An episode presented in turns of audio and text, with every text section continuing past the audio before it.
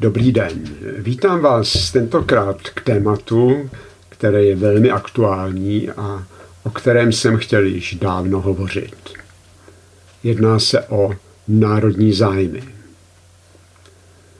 Pořád se u nás hodně mluví o evropských hodnotách, ale jenom málo o národních zájmech. Mnohdy dokonce slyším, že prý vlastně nikdo neví, co národní zájmy jsou. Proto dnes budeme přemýšlet o tom, co jsou české národní zájmy a jak si stojí k evropskému sjednocení. Národy se vždy nacházejí někde na škále mezi rozkvětem a zánikem. A to, jestli je země blíže rozkvětu nebo rozpadu, se skládá ze statisíců a mnohdy milionů odpovědí na prostou otázku, kterou si při setkáních vzájemně klademe denně. Jak se ti vede? Národní zájmy jsou odpovědí právě žijících generací na tuhle otázku. A vlády mají za úkol tyto odpovědi zhrnout a přeložit je do politických rozhodnutí. Národy jsou vždy někde mezi rozkvětem a zánikem a proto existují jenom dva základní národní zájmy, které chtějí mít všechny národy. Bezpečnost a blahobyt.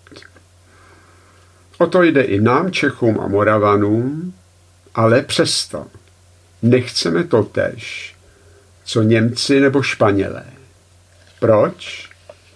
Protože uskutečňováním obou stejných zájmů se vždy odehrává ve zcela rozdílných podmínkách. Státy se totiž liší polohou, velikostí, nerostným bohatstvím, hospodářskou vyspělostí, vzdělání obyvatel a tak dále. Ale to není všechno.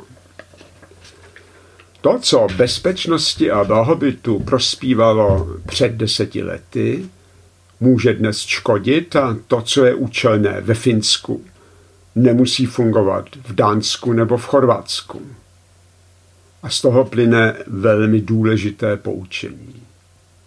Stejné národní zájmy vyžadují rozdílné způsoby jejich dosahování.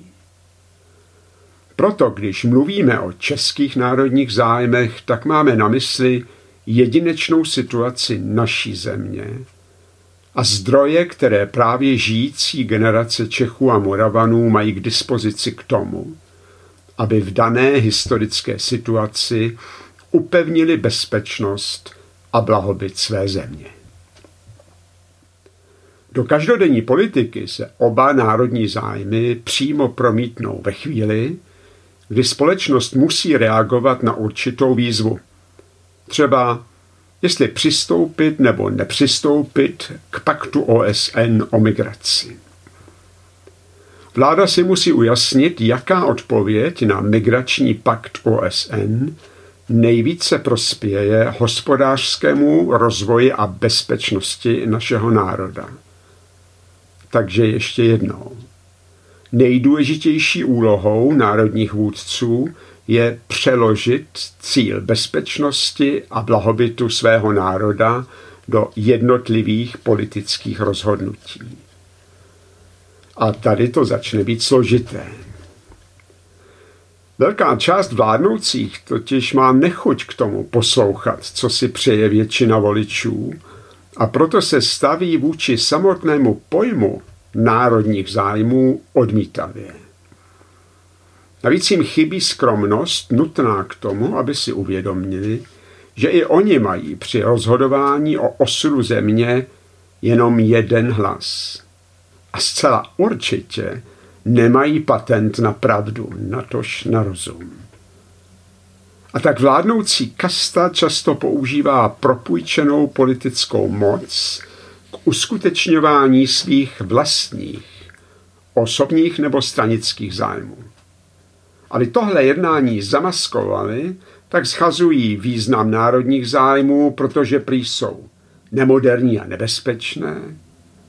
A protože prý mají všichni Evropané společné hodnoty. A ty jsou mnohem důležitější než národní zájmy. Moji posluchači jsou přemýšliví a chytří lidé a hned je napadne, že evropské hodnoty, jako třeba humanismus, lidská práva, solidarita, sekularismus a podobné, nedokáží sami o sobě zabezpečit prostor pro své uskutečňování. Ani ta nejvzletnější pojednání o významu a platnosti těchto hodnot nezmění nic na tom, že je tyto hodnoty možné uplatňovat jenom v závětří hospodářsky rozvinuté společnosti, žijící v bezpečných hranicích. A tak ku příkladu Řecko je sice kolébkou evropských hodnot, ale zároveň zaostalá a ohrožená země, která je bohužel blíže zániku než rozkvětu. Další potíž je v tom, že ony evropské hodnoty jsou velmi obtížně měřitelné a zcela libovolně vykladatelné. A proto se humanismus dá vykládat tak, že do Evropy může přijít každý a my jsme povinni mu pomoci. A solidarita může znamenat, že lépe hospodařící země mají do nekonečna vydržovat země, kde práce nemá tak dobré jméno jako u nás. Takže podle toho, s jakým záměrem jsou tyto vyšší hodnoty vykládány, mohou výsledky těchto úvah, národní zájmy, bezpečnost a blahobyt podporovat anebo ohrožovat. O katastrofě, do které se řítí sousední Německo právě ve jménu určité představy o tom, co jsou evropské hodnoty a jak závazné, o tom víte dost sami. A já to mi věřte, bych vám o tom mohl velmi dlouho vyprávět. Co z toho plyne? Hodnoty v politice jsou neškodným koníčkem, jenom pokud neohrožují předpoklady k tomu, abychom o nich vůbec mohli uvažovat. Jaké předpoklady? No, dva základní národní zájmy. Bezpečnost a hospodářskou sílu země. Když se povídáme o národních zájmech, nemůžeme přehlédnout jejich sebestřednost. Naprostá totožnost národních zájmů různých států existuje totiž jenom ve zcela výjimečných situacích. Ku příkladu jsou-li dva nebo více států společně napadeny mocnějším nepřítelem. Ale za normální situace zhodná snaha o bezpečí a blahobyt neznamená ani automaticky stejné kroky, ale ani spojenectví. Všem národům je společné jenom jedno. Dosáhnout své bezpečnosti a blahobytu s co nejmenší námahou. A to může někdy znamenat i na úkor ostatních. Takže teď už nám nikdo nevymluví, že státy mají pro zajištění své bezpečnosti a blahobytu úplně rozdílné předpoklady. A proto musí používat i rozdílné postupy. Bezpečnosti Norska slouží jiná vojenská doktrína, jiné složení armády, jiná výzbroj, než třeba pro bezpečnost Albánie. A stejná, vždy na míru šitá národní řešení jsou správná, pokud jde o blahobyt. Proto neexistuje lepší příklad než katastrofální projekt jménem euro. To je měna, která Německu spíše vyhovuje a třeba Portugalsku spíše škodí. Když už mluvíme o sebestřednosti národních zájmů, tak zmíním ještě tohle. To, že státy častěji konkurují, než spolupracují, má jednu jasnou příčinu. Vás už jistě napadla. ale pro pořádek to vyslovím. Totiž toho, oč všem národům jde, je nedostatek. Příkladem, že skoro všemi vládami odsuzovaná, ale přesto všemi prováděná ochrana vlastní ekonomiky, můžeme operovat právě v téhle souvislosti. Donald Trump to říká úplně natvrdo. Ekonomovi, který mě možná teďko upozorní na takzvané komparativní výhody mezinárodní spolupráce, to znamená někdo vyrábí něco levněji než druhý, tak tomu odpovím, že ty politicko-ekonomickou konkurenci mezi státy oslabují, ale pouze okrajově a hlavně dočasně. Tak třeba volný obchod s Čínou nějakou dobu, docela dlouhou dobu, mnoha západním zemím vyhovoval, ale již delší dobu jim spíše škodí. Prostě již není v jejich národním zájmu, protože to vyplývá z odpovědí rostoucího počtu lidí na otázku, kterou již známe. Jak se ti vede? Dokonce i mezi členy EU zaznamenáváme, skrytě nebo otevřeně, celou paletu vzájemných postojů od nezájmu přes spolupráci a konkurenci až po jistou nevraživost. Také proto je nesprávné popisovat vztahy uvnitř EU jako trvalý proces prohlubování spolupráce. A bohužel není také úplně správné tvrzení, že Evropská unie je garantem pro mír mezi jejími členy. Tak úplně to není. Důležitý poznatek o povaze a důsledcích národních zájmů zní takhle. Mezi všemi státy jsou jak styčné, tak třecí plochy. Prostě každou spoluprácí probleskuje soupeření, ale ani soupeření nevylučuje spolupráci. A hlavně nic není na věčné časy. No a tím se dostáváme k tomu, jakou roli hrají nadnárodní spolky pro národní zájmy svých členů. Začněme tím pozitivním. Při uskutečňování národních zájmů může členství ve spolku pomoci. Omezuje sice nezávislost jeho členů a jejich rozhodování, ale slibuje za to vyšší účinnost. Výhodou připisovanou nadnárodním spolkům je to, že jejich členové mohou uskutečňovat své národní zájmy efektivněji, než když to zkouší na vlastní pěst. Tento argument platí za určitých okolností a do jisté míry i pro Evropskou unii. Ale ne ve všech oblastech a jednou pro vždy. Ve Velké Británii dopadla odpověď ohledně užitečnosti členství v EU negativně. A Brexit je jejím správným demokratickým důsledkem. Ale na rozdíl ode mne považuje mnoho komentátorů a politiků Evropskou unii za spolek ve jménu hodnot a ne za účelové a dočasné spojení států ve jménu zájmů.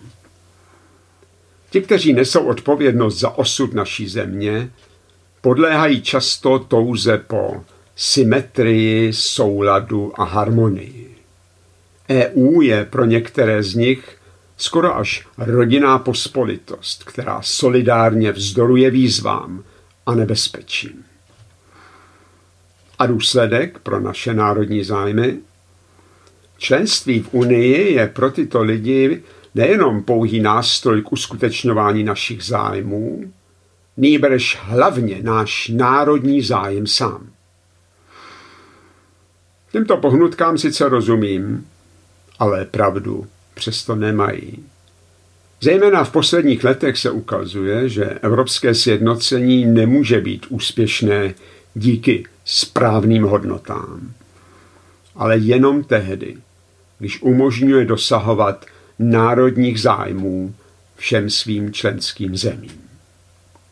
Zkrátka a dobře, nadnárodní spolek je pro jeho členy užitečný jen, když tak získávají více bezpečnosti a blahobytu, než kdyby byli sami.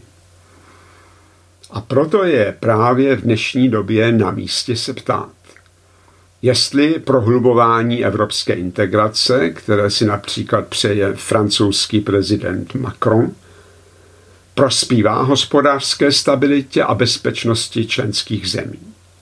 Prostě jestli se nám stále ještě vyplatí. Na otázku je-li stále užší sjednocování opravdu něco jako posílení možnosti členů dosahovat svých národních zájmů, mě bohužel, a Evropou se, jak víte, zabývám vlastně už desetiletí, mě bohužel napadá jenom tahle odpověď. Poslední roky ukazují, že pro bezpečnost a blahobyt naší země je další prohlubování evropské integrace nejlepším případě bezvýznamné, ale často spíše škodlivé. Pokusím se vysvětlit proč. Historie evropské integrace stojí ve znamení přehnaných představ o tom, co všechno politika zmůže. Zvláště hrozivým příkladem tohoto furianského přístupu je myšlenka a zejména způsob zavedení společné evropské měny. Také většina ostatních politických projektů, které Brusel v posledních letech a desetiletích vyhlásil, ať už se týkají zvýšení konkurenceschopnosti evropských států, ekologie, myslete na biopalivo, solární energie a podobně, nebo společné zahraniční a bezpečnostní politiky, to vše dokazuje, že EU zůstává členským zemím hodně dlužná. Omezuje sice stále více jejich nezávislost, ale neposkytuje jim za to přírůstek účinnosti při dosahování jejich národních zájmů. Mnoha členům Evropské unie, a k ním patříme i my, chybí důvody pro další sjednocování. A proč jako, řeknete? Tak třeba.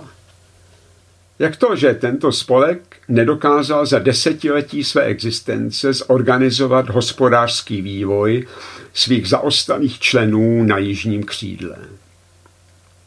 Po desetiletí tam byly v rámci podpůrných programů převáděny gigantické sumy.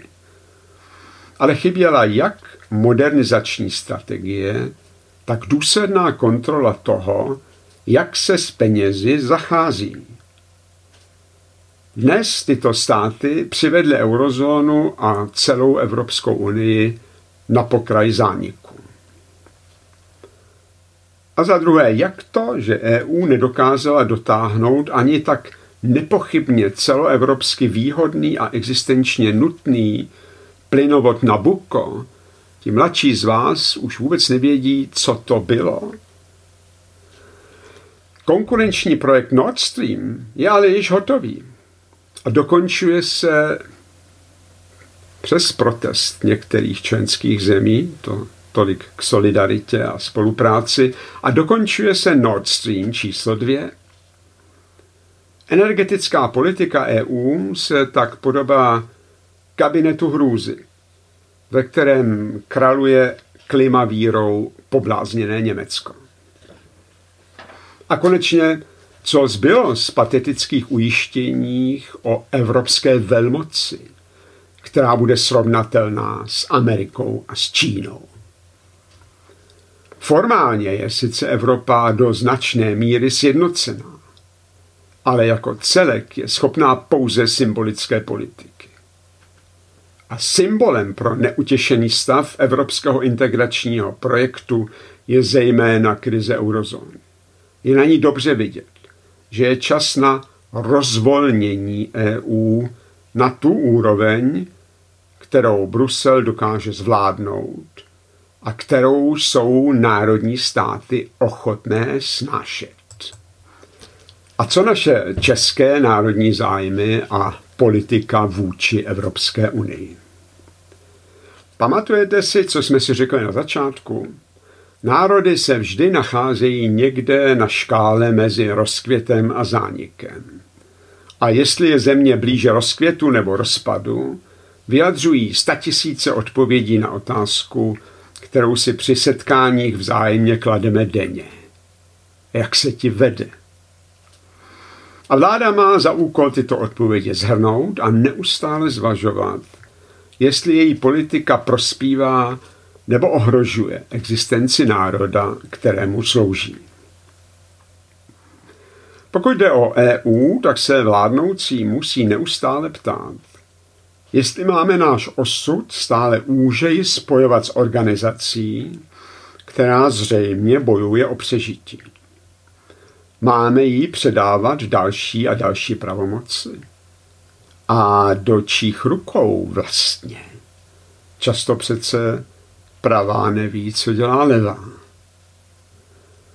Rád bych se mýlil, ale výsledkem našeho dnešního společného přemýšlení je zjištění, že prohlubování evropské spolupráce českým národním zájmům neslouží. Jako bych už slyšel tu naivně rafinovanou otázku. Máme tedy z EU vystoupit? Odpověď je jednoduchá. Jsme k Evropě zeměpisně přikováni a tak pro nás vystoupení výhodné není. Ale to určitě neznamená, že je výhodné naše členství prohlubovat. Ale můžeme se prohlubování vůbec vyhnout? Vzepřít se hlouposti nebo zvůli mocnějších států je pro malý stát opravdu složité, ale přesto je povinností národní elity to zkusit. A v Evropě známe příklady z Irska nebo z Dánska, že to možné je. Hlavní vlastností našich politických a i těch ideových vůdců by proto měla být odvaha sloužit národním zájmům a zachovat co největší rozhodovací prostor pro naší zemi. Všechno ostatné, ostatní, včetně takzvaných evropských hodnot, je druhořadé. Vzhledem k současnému stavu EU a k její očekávatelné budoucnosti, tedy pokračování evropské integrace v českém národní zájmu není. A česká kvadratura kruhu zní, nemůžeme EU opustit, ale nesmíme dopustit, aby nás stále více zatahovala do svých problémů. Braňme se proto každému kroku směřujícímu do bažin dalších evropských závazků. Na začátku jsme si vyjasnili, že každé politické rozhodnutí lze a je nutné posuzovat podle toho, zda slouží zachování národní existence. Teď již víme, že je obtížné najít rozhodnutí, které zároveň prospívá Česku a třeba Portugalsku a Francii a evropskému sjednocení vůbec. Když bereme při rozhodování ohled na další a další země a jejich zájmy, tak si to logicky vynucuje skoro vždycky rozmělnění původního rozhodnutí, které bylo v našem národním zájmu. V EU se dnes společná řešení určují podle mocenské pyramidy, dalo by se říct. V případě neschod o tom, jak by se měli různí členové chovat, rozhodují nejmocnější státy. Stačí jen, abych zmínil téma uprchlické kvóty. A to je i příklad pro to, že se menší země mohou vzepřít mocnějším. Ačkoliv naše národní zájmy mají styčné body s národními zájmy jiných členů EU, zůstanou vždycky především zájmy jednoho určitého národa a nikoli nadnárodního seskupení. A toho, kdo mi chce vyčíst egoismus, bych poprosil o objasnění třeba následující záhady.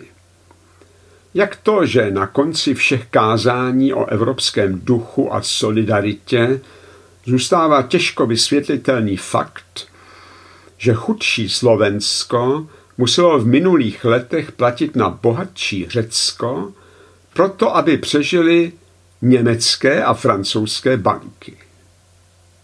Ano, národy usilují o své zájmy. Někdy vedle sebe, někdy proti sobě, někdy společně, ale vždycky svou vlastní cestou. A proto se kvalita naší zahraniční politiky nehodnotí podle síly potlesku z jiných hlavních měst, ale spoko- podle spokojeného pokyvování většiny Čechů a Moravanů. To, že velká část mocenských a intelektuálních elit tuhle tu moji myšlenku odmítá a odvolává se na údajně nadřazené evropské hodnoty, ale ani zdaleka neznamená, že tu moji myšlenku vyvrací. Znamená to jen to, že neplní svou povinnost vůči národu a slouží především svým vlastním zájmům. A jen na okraj chci říci, že si jsem jistý, že mnohí z hlasitých přívrženců evropského sjednocení ve sklitu duše pochybuje o tom, zdali spolek může opravdu fungovat. Ale pak si vzpomene, že se nechce odlišovat od skupiny lepších lidí, mezi které se počítá, a zůstane u honosně znějících, byť i prakticky nefungujících evropských hodnot. A to vše se odehrává na pozadí tohodle. Po celém země ožívají a přibývají národy a skomírají nadnárodní organizace. Zdá se, že je zastaralé zrovna to evropské spolkaření a nikoli národní zájmy. A není to spíše tak, že i pro Evropskou unii záleží méně na hodnotách a více na akceschopnosti této organizace. Unie je přece v krizi. A teď jde i jí. A dokonce podstatně více než národním státům, prostě o holé přežití. Není tady na čase vyměnit hodnotově správný postoj vůči Evropě za postoj racionální. Tím spíše, že racionalismus také patří k evropským hodnotám. To obyčejní lidé jsou ve vztahu k Evropě praktičtější a realističtější než velká část jejich intelektuálního a politického předvoje.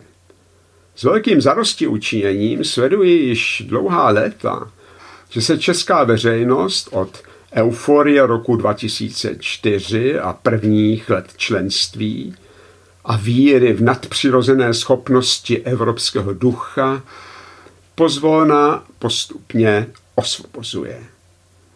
Tento vývoj jenom potvrzuje moji známou víru v moudrost obyčejných lidí. A závěrem, co z toho plyne pro naše politické strany. Všechny mají, tak říkajíc, k dispozici stejný hospodářský potenciál naší země, stejně málo peněz, stejné sousedy a stejně omezený vliv na to, co se děje ve světě. A všichni, kteří nám chtějí vládnout, musí vědět, že se o náš blahobyt a bezpečnost nikdo nepostará s takovým zápalem, jako my sami. A stejně jisté je, že každý jiný stát využije naše chyby v politice ve svůj prospěch. A proto není zahraniční politika prostor pro vyřizování účtů, uspokojování ješitnosti a moralizování.